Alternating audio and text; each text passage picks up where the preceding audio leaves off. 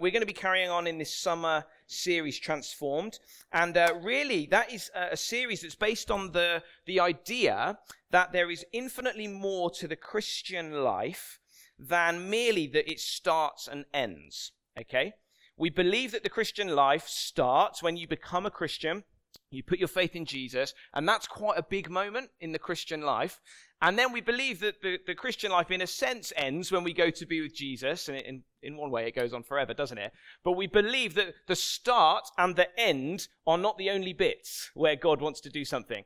In the middle, in your life, in your lived experience, here in your days on earth, God wants to transform you. He wants to come into your life and free you and, and grow you and, and, and let you be everything that you were made to be and do that very genuinely.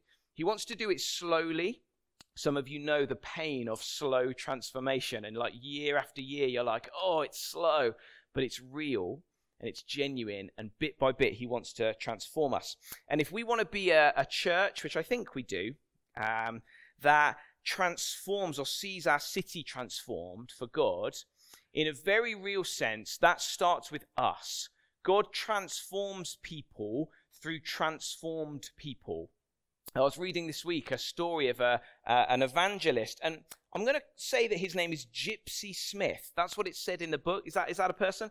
Never heard of him. Uh, is, it a, is, it a, is it a bloke? Yeah, never heard of Gypsy Smith. Um, but Gypsy Smith was asked the question what is the key to revival? Okay, what's the secret? You know, is it the right song or the right preacher?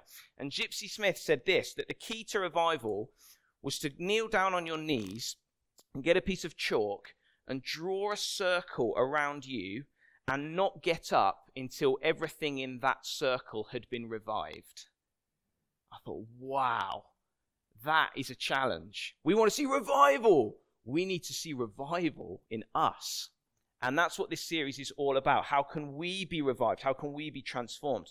And the verse that's kind of inspired it all, this verse that you might know well in Romans 12, where Paul, this guy writing this letter, gives a command and he says, Do not be conformed, but be transformed. I think it's very kind of him to make it rhyme in English when it was translated. I'm sure that was deliberate. Do not be conformed, but be transformed. Don't just be the same as everyone else.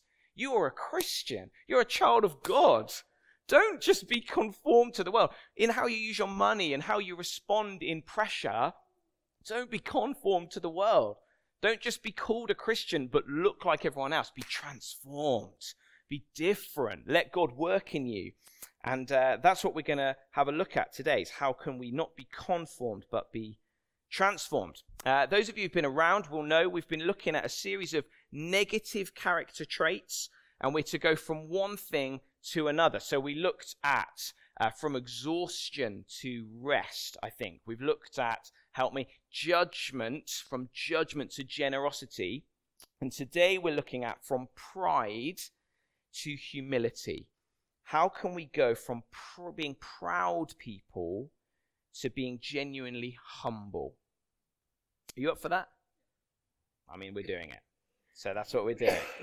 now, you don't have to be a, a Christian to uh, spot that uh, uh, pride is an extremely ugly thing. Just stick this uh, picture up. Uh, this is uh, went viral a few American presidential campaigns ago.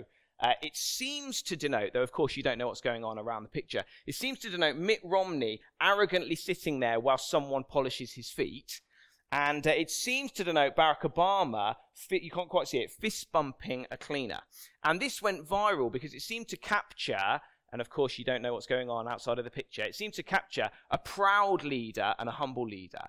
And the proud leader seemingly was to be uh, not liked, though it's funny how that's gone in the States.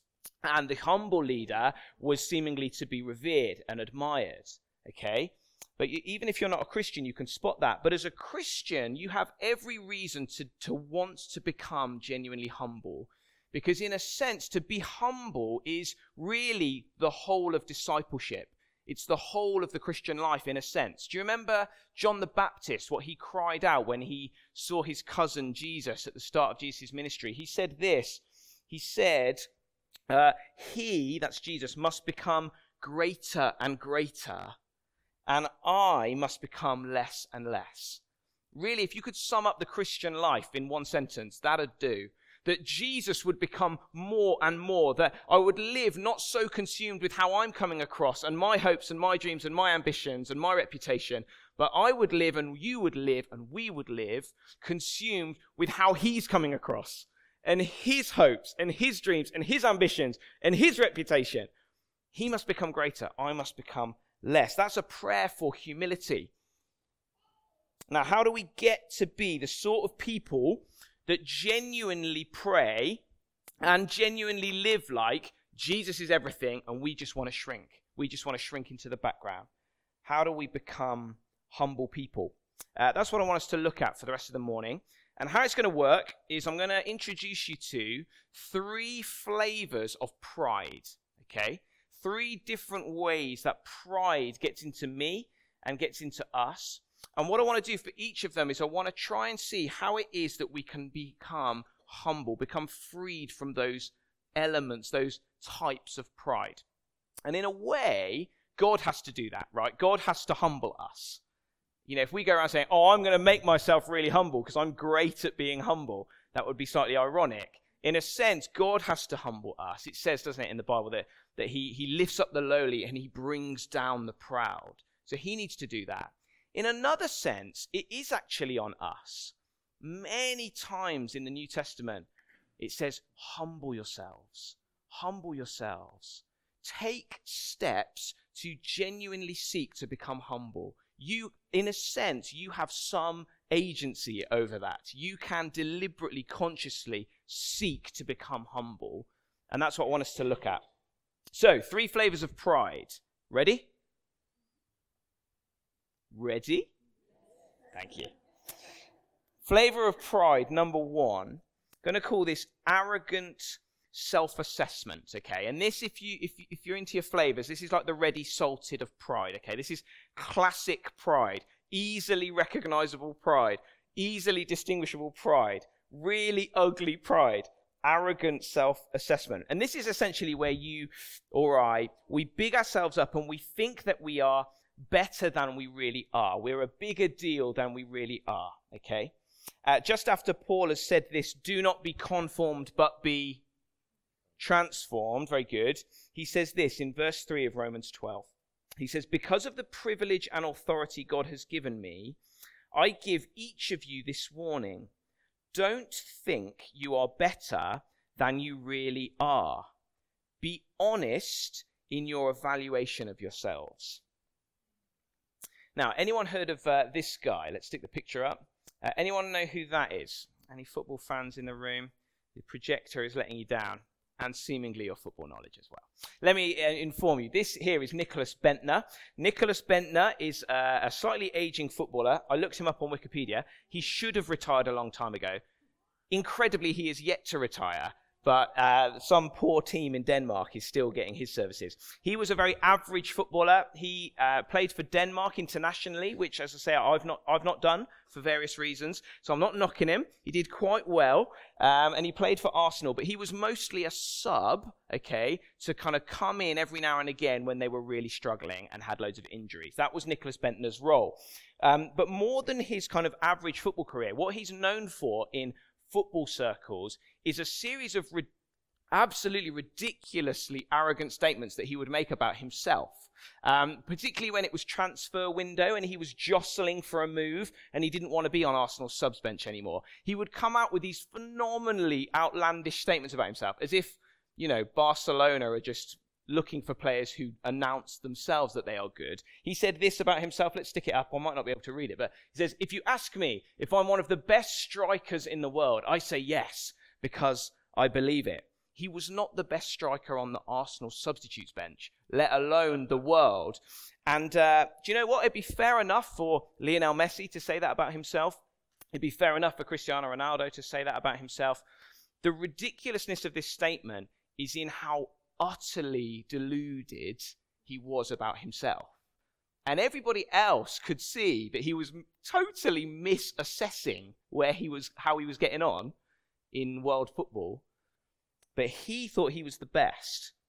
And uh, what Paul is saying is don't let yourself be like Nicklas Bendtner. Don't let yourself spiritually get deluded about how you're getting on. Don't think that you are on Christianity Advanced. Everyone else is on Christianity Explored or Christianity in by the skin of your teeth. But the, you know the real, the real, the real crew. You know, I'm just absolutely nailing it. Don't let yourself get like that. He says. Now, how would you know if this sort of pride is uh, an issue for you? I guess most of you are not putting out uh, positive football-related press releases about yourself, but how would you know if you struggled with this? If I struggled with this? Just a couple of ways.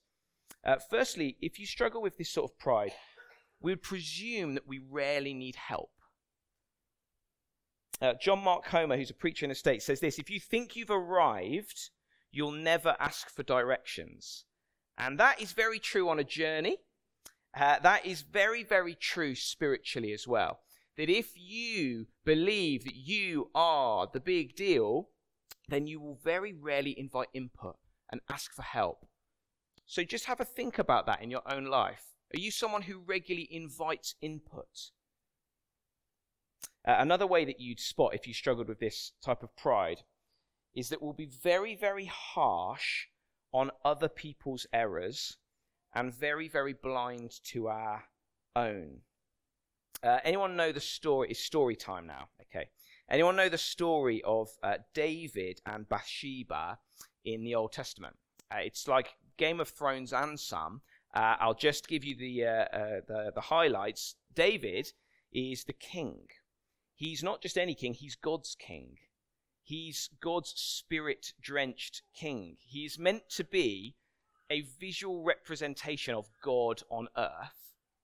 And whilst he's meant to be doing that, he essentially sexually assaults someone, gets her pregnant, and then to cover up the sin, orders for someone to be killed.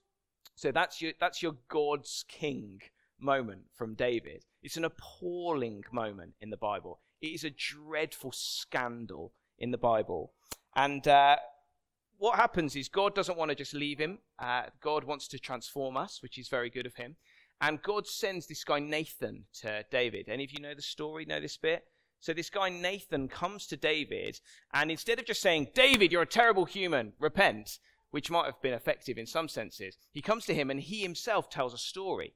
And he says, Hey, David, let me just tell you this story. There's this guy, right, who's really rich, and he stole and killed a sheep. Right? What do you think about that?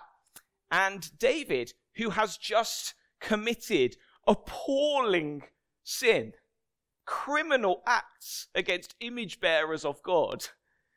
Here's a story, a fictional story about someone who killed a sheep. Now, look, vegans, I'm with you all the way, but the degree of evil there is different. And David hears about sheep killer, and he says this. He says in 2 Samuel 12, David was furious. And he said this, as surely as the Lord lives, he vowed, any man who would do such a thing deserves to die. He is so harsh on someone else's lesser sin and totally misses his own total need of repentance. And proud people all the time, everywhere, do the same, don't we? We hear of other people's sins and we, we, we pretty much eye roll. Oh, she did it again. oh, did you see what he's like? Ka, tut. And yet we totally, what does Jesus say? We spot the little dust speck in someone else's eye. And you've got a big old weeping willow sticking out of your face and you don't see it. That's what a proud person does. Now, it's an amazing moment in verse 7 of that uh, chapter in uh, 2 Samuel where uh, Nathan says to David, Hey, David, you are that man. It's you I'm talking about. You know, the, the male with privilege and power who I told you about, who, who, who hurts something innocent and spotless and then kills something for no reason. You are that man, David. It's you. And in an amazing moment of not being conformed but being transformed, David doesn't let that crush him. He repents. He says, Okay, I'm not getting up until everything in this circle has been revived. God, I'm sorry. I've fallen off. Uh, God, change me, search me, know me. And he writes the best chapter on forgiveness in the whole book. So God can absolutely transform you, even in that level of blindness and pride. But had Nathan not come in and had a little word with him, King David, God's guy, would have thought he was better than someone who nicks a sheep after all of that sin. Now, how do we grow if we struggle with this? How do we actually take steps forward? Here's a couple of suggestions. Uh, firstly, can I encourage you, as Sanju's already helped us to do, to reflect on the cross? If you arrogantly self assess, get yourself in the shadow of the cross of Jesus. If you struggle to assess accurately what you deserve in life, get into the foot of the cross and look up at King Jesus, the real spirit drenched king who shows us what God's like, bleeding, and see that's what it cost God to save you. Do you want a little CV of how you're really, really placed in the world if it wasn't for the grace of God? It cost heaven, the Son of God, to save you. We were not able to be saved by a sprinkle of religion we had to have the second person of the Trinity murdered for us. How could we be lofty? How could we arrogantly self assess? Does it say in Isaiah? Uh, the punishment that was for our iniquities was on him. He was crushed for our transgressions. The cross tells you that you must not think you're a big shot. You really mustn't. I really mustn't.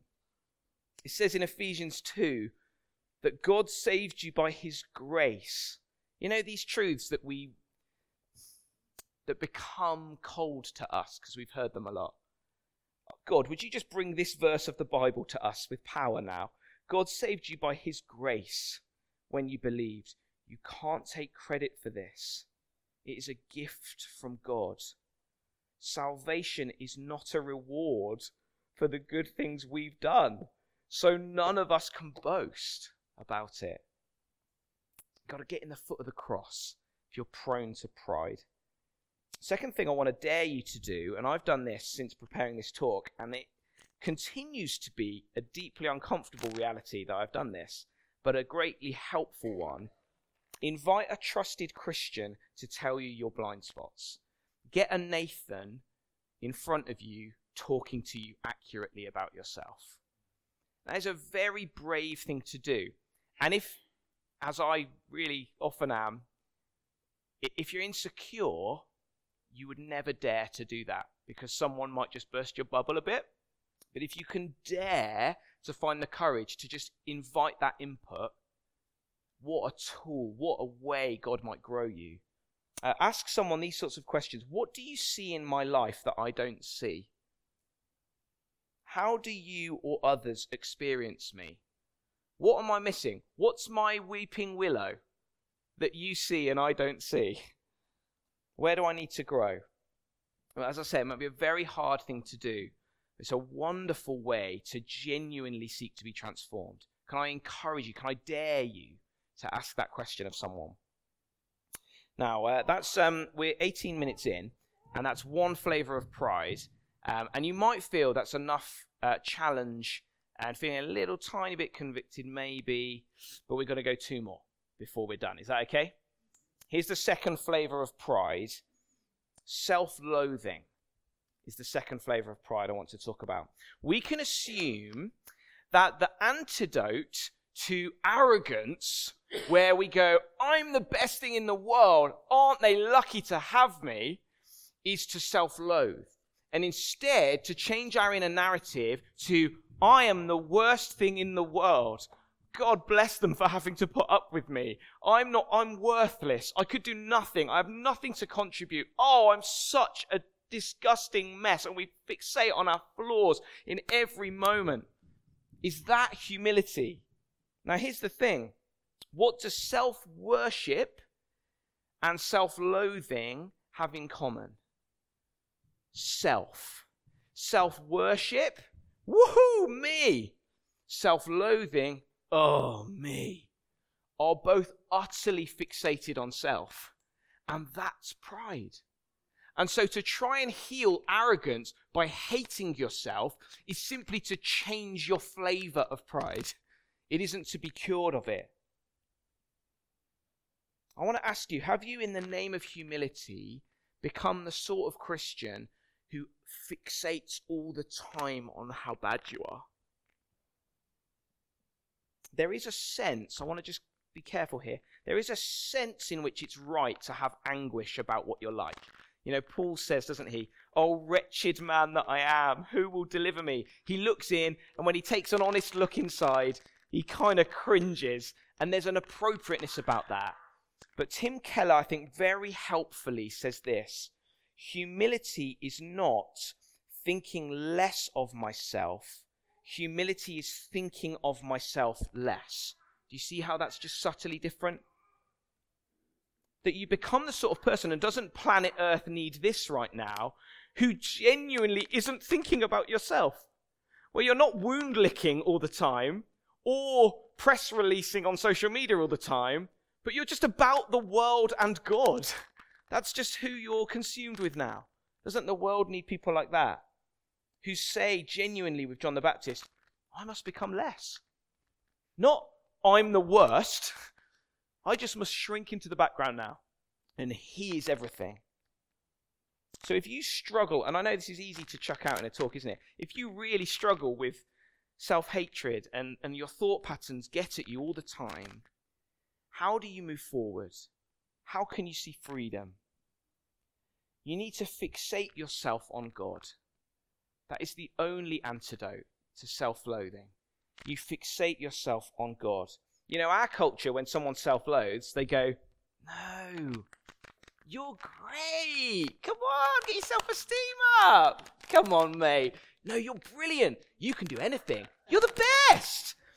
Now, someone who's stuck in self loathing spots how ridiculously shallow and candy floss like that advice is because they know what they're really like.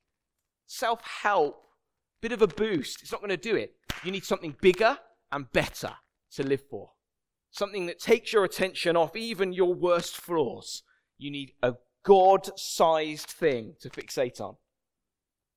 If you fixate on your flaws all the time, look at God let me give you a bit of advice I've found. It's a bit of a cheat to reading the Bible.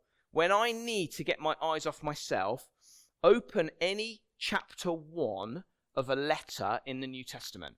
And pretty much any chapter 1 of a letter in the New Testament is flooded with God did this, God is like this, He did this for you. He came into the world and He was born in a shed and then He died on a cross for you. And it's flooded sentence after sentence with not Come on, Rich. You know, you're great, really. But God, saturated words. Get into the, the Bible and look at his eternal nature, his infinite mind, his incredible depths to which he went, the phenomenal heights to which he went back.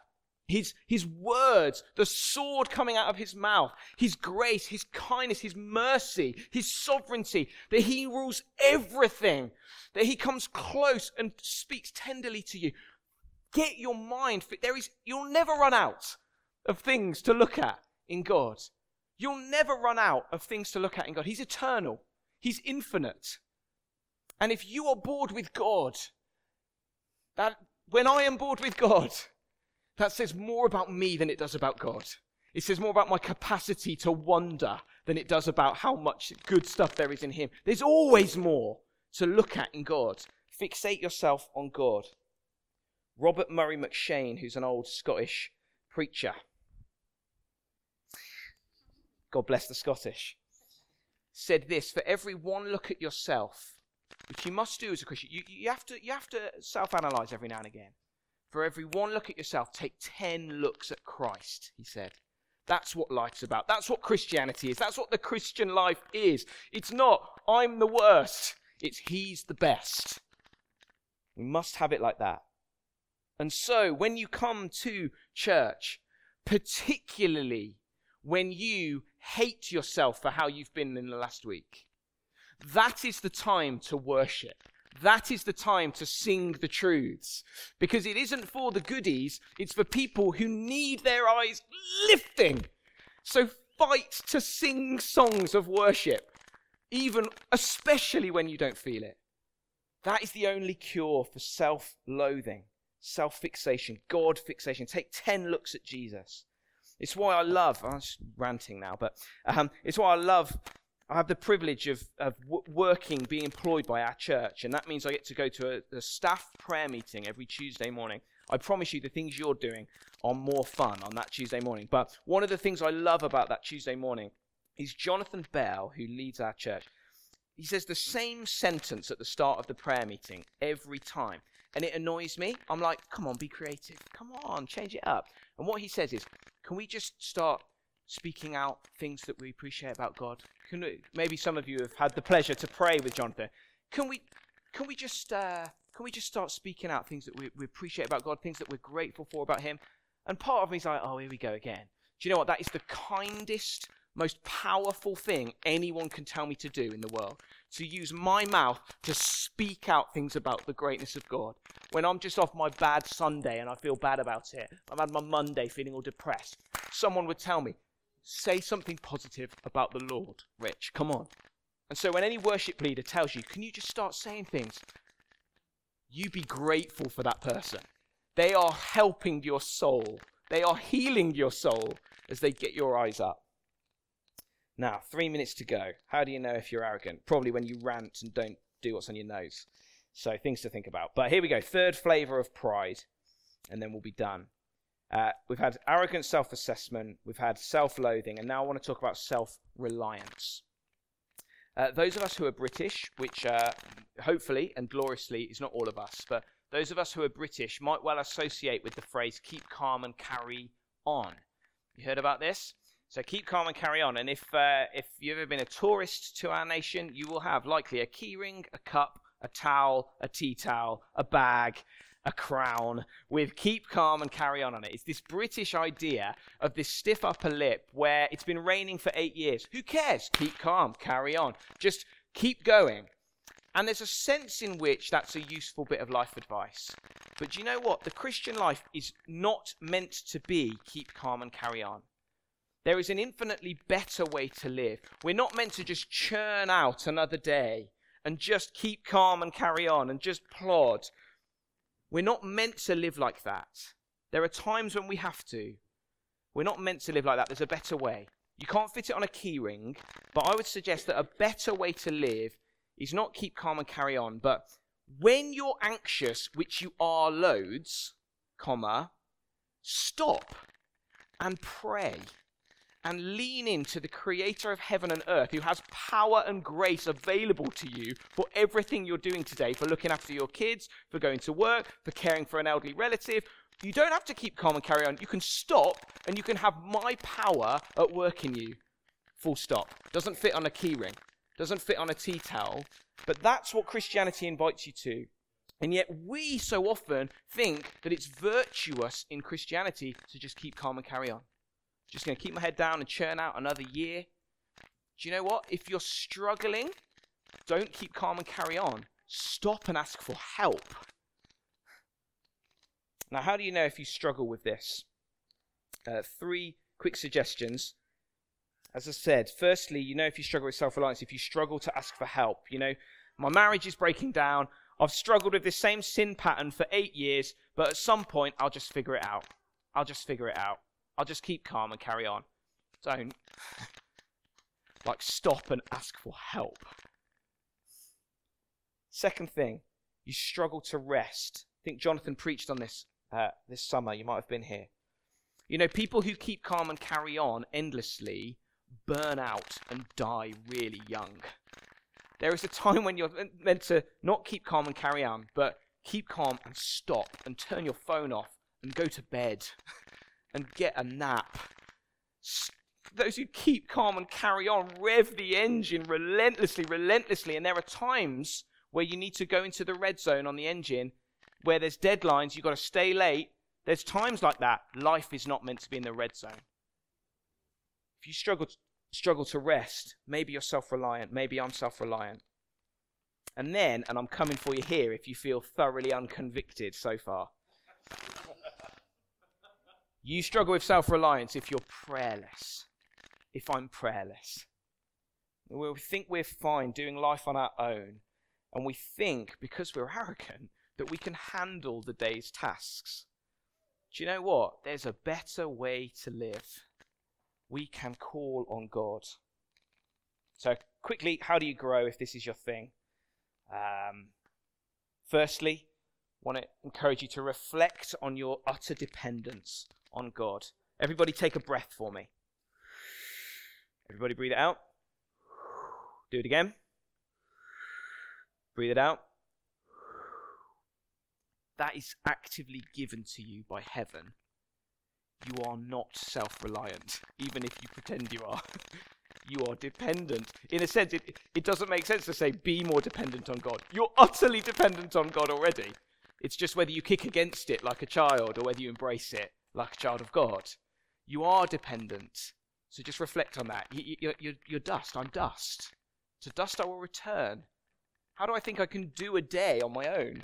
I'm dust. Second thing, invite others to help. I've said this already. Invite others to help. Can I just say that loudly and underline it again? Invite others to help. Some of you, that's the only thing you need to hear. Invite others to help. Proverbs 12 says this the wise listen to others. Is that what you need to take from this? to humble myself under the mighty hand of God, I need to say to someone, Could you just give me a hand here? I'm stuck. And lastly, pray. There's that amazing verse in the Old Testament, which someone will know where it's from. Um, I don't, but where it says, uh, If my people who are called by my name will humble themselves and pray. Humility and prayer go together. If my people will humble themselves and pray. Do you want to be a humble person? Get on your knees and say, God, I am absolutely refusing to go anywhere without you. I need you. I confess my weakness to you. I lean in and I say, I am absolutely powerless to look after my children today if you don't help me. And I have not got a hour and a half to have a praying in tongues Bethelfest, but I quickly am going to lean in and say, I need your help. I'm weak. Can you help me, please? Pray. We need to be a people of prayer.